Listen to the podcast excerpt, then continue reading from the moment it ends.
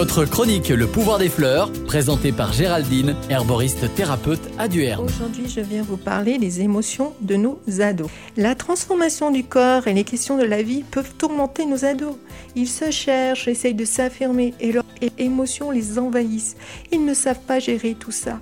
Ils sont très mal et certains nous le font vivre. C'est un cap difficile pour eux. Il existe des plantes qui accompagnent au changement tout en laissant l'ado cheminer tranquillement à l'âge adulte. Les jeunes filles à cette période sont plus sujettes aux dépressions que les garçons. Pour les deux sexes, c'est une période à risque qui demande une surveillance particulière.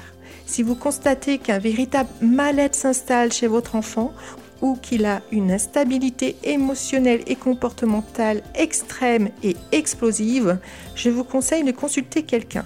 Mais avant d'en arriver là, voici quelques plantes qui l'aideront à aller mieux.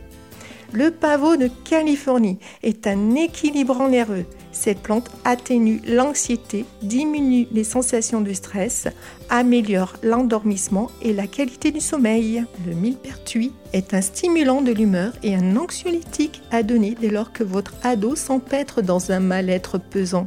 C'est une plante assez puissante elle sera prise avec l'avis d'un herboriste ou d'un pharmacien. Elle est contre-indiquée si votre ado prend la pilule. L'aubépine pour les émotifs qui ont tendance à rougir et qui ont le cœur qui bat la chamade. Elle améliorera la pression qu'il peut ressentir sur la cage thoracique. Il existe aussi l'olfactothérapie. C'est le fait de respirer une huile essentielle qui nous apporte une vive émotion positive, telles que la mandarine, le petit grain la lavande, l'ilang-ilang. Et n'oubliez pas les massages qui apaiseront votre enfant et qui lui permettront de se reconnecter avec son corps